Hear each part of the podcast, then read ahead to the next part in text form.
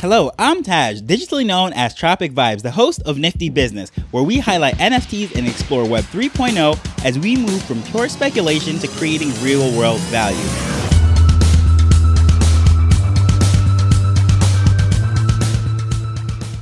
Many times, the NFT community, myself included, are very skeptical of celebrities coming into the space. However, there are many celebrities that should be taken very seriously. Just to name a few, there's Paris Hilton, Reese Witherspoon, Ja Rule, MC Hammer, Tay Zonday, who, in case you don't remember, is the singer of Chocolate Rain, the big, huge YouTube sensation. I remember when I was in college when that came out, that was just the most mind blowing thing to understand that voice was coming out of him.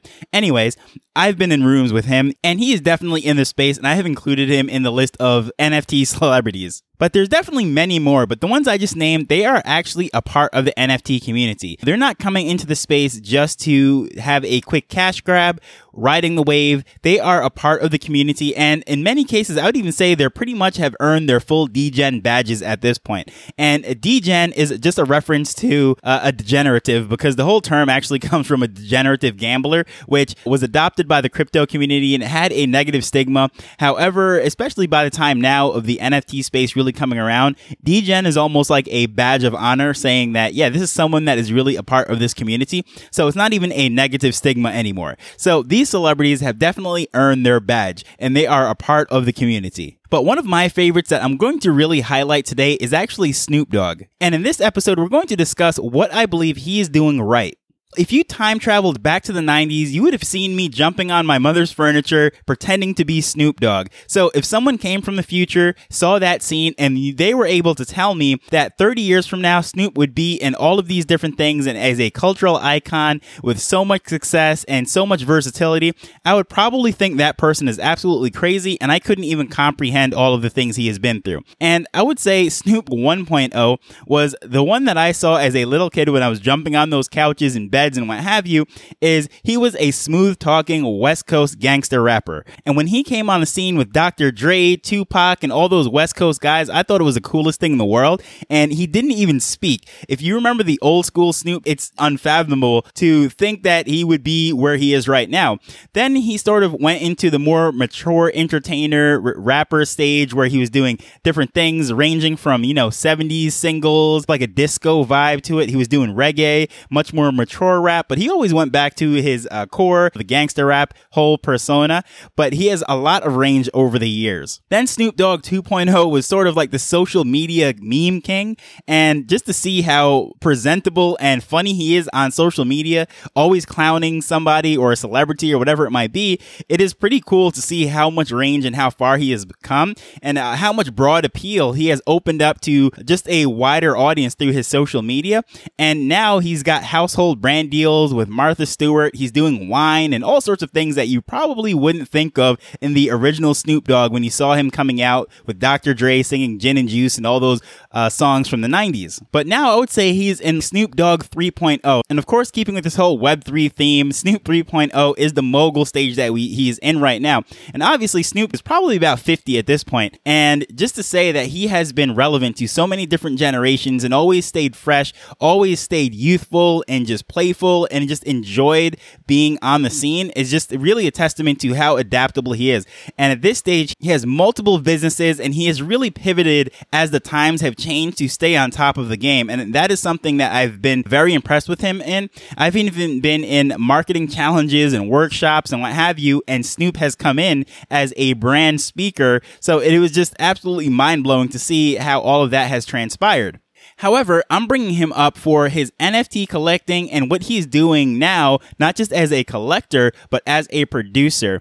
And just to give you a little background about him, I first started to see him popping up in different areas of the NFT space as just joking about different tokens and what have you. And I was wondering, okay, is he really in this thing or is he dabbling? Then all of a sudden, I see this whole news break that supposedly he was the one that was running that whole Cozomo Medici Twitter account, which is a crypto NFT whale. And And people were really wondering, is it really him or is it just this uh, particular account, whoever it was, was just attaching their name to him? He has really proven that he is definitely into all sorts of different areas and he's really a visionary in the space and seeing where everything is going. So right now, I can definitely say he is uh, dabbling in the sandbox. If you're not familiar with sandbox, it's one of these um, digital worlds that is a part of the metaverse. The whole term metaverse, you know, people like to say, okay, this is one metaverse, that metaverse, the Facebook metaverse, but really no. Metaverse is the entire landscape of the digital world, and there's different iterations of it because this whole thing obviously is decentralized,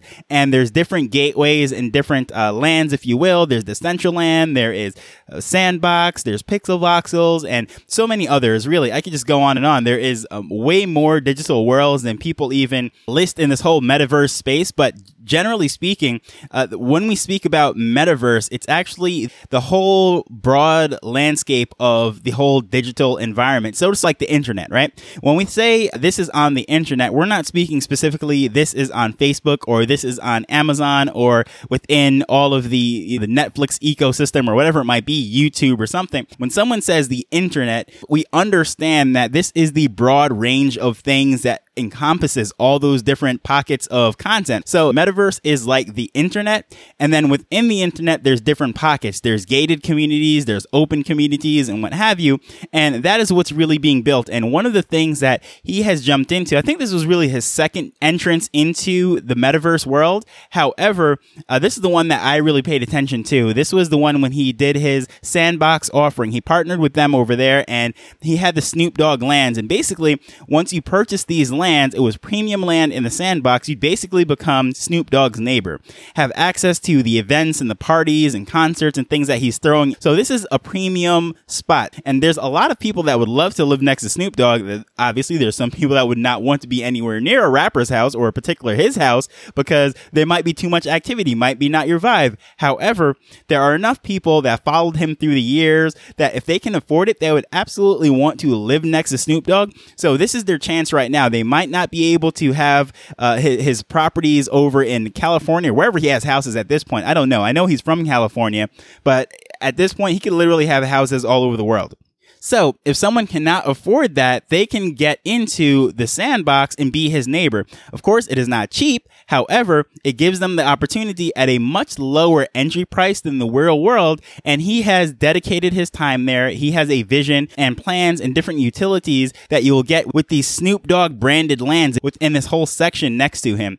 And you're going to get all sorts of access within his uh, neighborhood, if you will. And as the sandbox builds up, there's going to be so much value attached to that because he is someone that is obviously putting down his roots in Web3, and he's not just a celebrity that is passing through this section. He is literally building on it. He is seeing a vision, and he's dabbling in so many different areas, and he's incorporating with the community that really he is someone to really watch. So when his land and sandbox, by the way, I don't own any because it was priced out of the range for me. I did not have anywhere near uh, that amount of ETH to purchase land next to Snoop Dogg.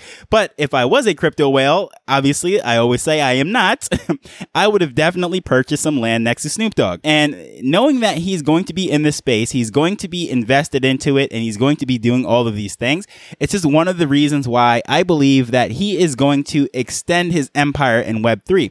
And if you notice recently, he actually purchased Death Row Records. If you're familiar with his history, when he first came out, that was the record label that was started by Suge Knight and Dr. Dre. Dre was the one that was doing the beats and doing the producing. And as far as once he had his uh, conflict with his previous record label, Suge Knight, who was basically the muscle of the group, started everything by brute force, literally, uh, got him into it, and they founded this record label. And that's where Snoop Dogg, Tupac's West Coast albums, and uh, all of those albums from the early 90s to about 97 or so, because Tupac, I believe, passed away in 96. But that whole time with Death Row Records, that was where Snoop was really the one who built that house for the most part. And he was the main artist of that. So to see all of these years later, after that record label has folded, they have been in all sorts of legal troubles because Suge Knight has been in so much trouble over the years. It's, it's just ridiculous. But seeing that Snoop Dogg has taken over that, but the reason why I want to bring this into this whole uh, NFT space and to show you how he keeps himself relevant is he has now founded Death Row NFT. So this whole record label is not going to be the traditional record label that we've seen in the past that really was where he launched himself. And a lot of artists and musicians will say those models actually hold these artists hostage to the corporation. There is so many horror stories of artists selling millions and millions of records or doing all sorts of things to hundreds of millions of dollars and they're only seeing pennies. Whether it is the royalties from their record, which sales are nowhere what they used to be,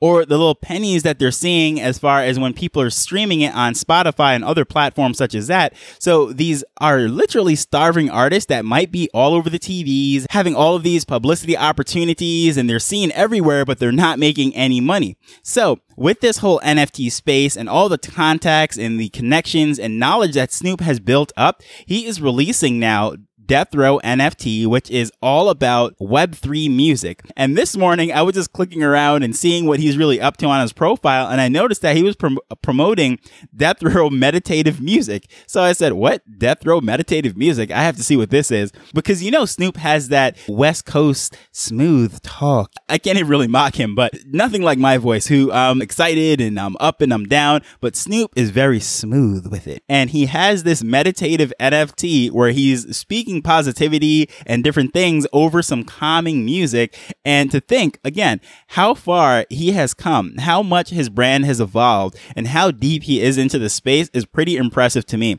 He's speaking about releasing all sorts of different albums, bringing on new artists and discovering talent all over that might not have the access to traditional channels and he's going to be releasing them through this NFT label. And with this, he has absolute control over distribution and so will the artist as far as it's going to look nothing like the traditional record label, which made him a household name. And I think this is really a good thing because as we saw up through the 90s and early 2000s, that these big Goliath of companies, if you will, they were mass producing talent. There was a specific look, a specific sound, and there was a specific formula, if you will, for uh, artists to come out. And if you did not fit that mold, that they didn't think that you'd be the next platinum selling artist, that you were not even given a chance. It doesn't matter how talented you are. Every now and then you might have someone break through, say a Macy Gray or a John Legend, which by the way, I just want to say really cool. I was actually in a Twitter space thanks to the 90s babe and I was able to ask Macy Gray some questions about how she was able to break through without that mold. And that was just a cool space. But th- again, that was all because of this whole NFT space. So seeing that Snoop as an artist who has so much longevity and really has such a distinct sound to now usher in the new era of artists and bringing them in through the NFT space and Web3, empowering them to really be themselves, not be subservient to the record label and all these different things. I'm really excited to see where it's going to go. But then also, I want to know what else is he supposed to do because I know he is in wine, as I said. He is in a lot of CBD and hemp products, obviously. It is Snoop Dogg and all these different things. And he is set to connect all of this stuff in a web3 way. So honestly, he could literally be like the the Gary Vee of music. And reason why I say Gary Vee is because at this point Gary Vee has made such a name in his social media empire and then transferring it over from doing all those brand deals and advertising now coming into web3, it reminds me of what he is doing. He has made his name as really a musician, as an artist, and he has branched out into other areas, but now he's coming into web3 3 full force.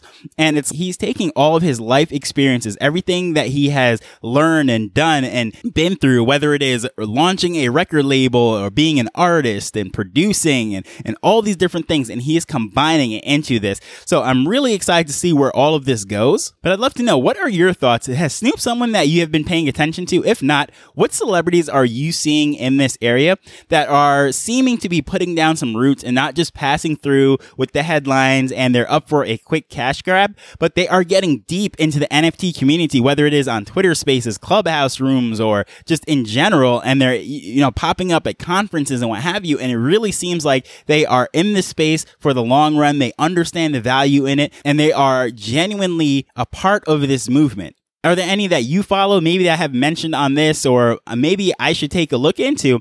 I would absolutely love it if you would tweet at me at Tropic Vibes. All the contact information will be in the show notes.